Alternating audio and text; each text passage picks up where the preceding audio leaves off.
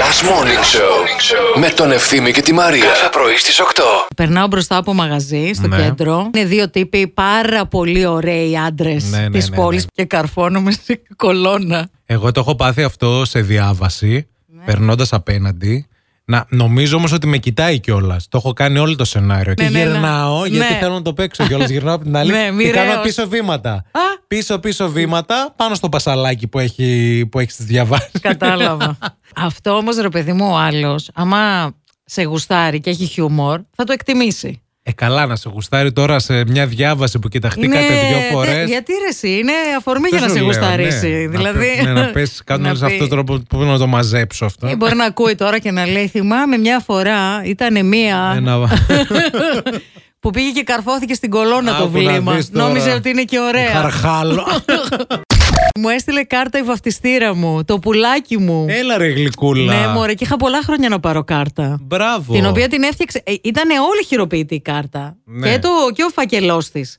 Με κουκουβάγες. Έκανε κουκουβάγε. Ξέρει το παιδί ότι Ξέρει είναι το σοφή παιδί, νονά. ε, βέβαια, Ξέρει, βέβαια. ξέρει, Ξέρει το παιδί πώς να γλύφει την ονά. Έτσι. Γιατί σου λέει κάτσε να τη στείλω καμιά κάρτα, μπας και στείλει κανένα δώρο αυτή.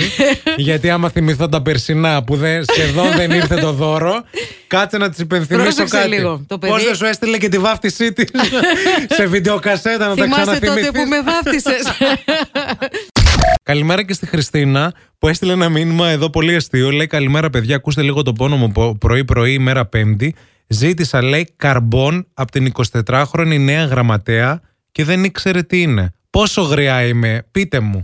Καταρχήν, ποιος χρησιμοποιεί καρμπόν τη σήμερον ημέρα; Καλά, καλέ, φωτοτυπικό δεν έχει. Τι καρμπόν, δηλαδή, πού δουλεύετε και χρειάζεστε καρμπόν; Χριστίνα, αύριο πες της να ανάψει φωτιά στη μέση και να στείλει μήνυμα. να στείλει μήνυμα έτσι με τους Με σήματα καπνούς. καπνού. Ή πες της να δώστε ένα κινητό με κουμπιά, αυτά τα Nokia και να τα τεράστια, να δούμε πώς θα αντιδράσει. Παντόφλε.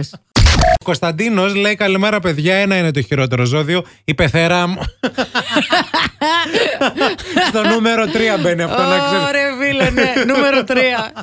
Αυτό είναι και κινέζικο οροσκόπιο, Βέβαια, ξέρεις. Είναι η βέβαια. πεθερά μου γιατί είναι, Ναι, ναι, ναι, έχει ναι. άλλη μορφή. Είναι μια κατηγορία από μόνη της. Καλημέρα στη ζωή που μας έστειλε ένα μήνυμα και λέει: Παιδιά, θέλω σε αυτό το σημείο να καταθέσω την αδικία που υπάρχει σε αυτήν εδώ τη ζωή, όχι τη ζωή εμένα, τη ζωή με μικρό ζήτα.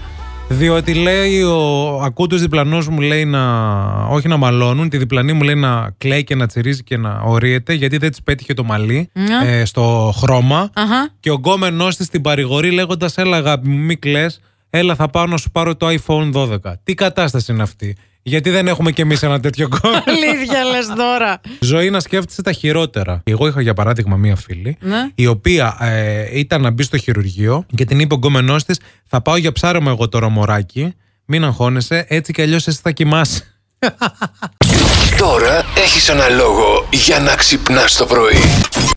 Last Morning Show με τον Ευθύμη και τη Μαρία. Κάθε πρωί στις 8.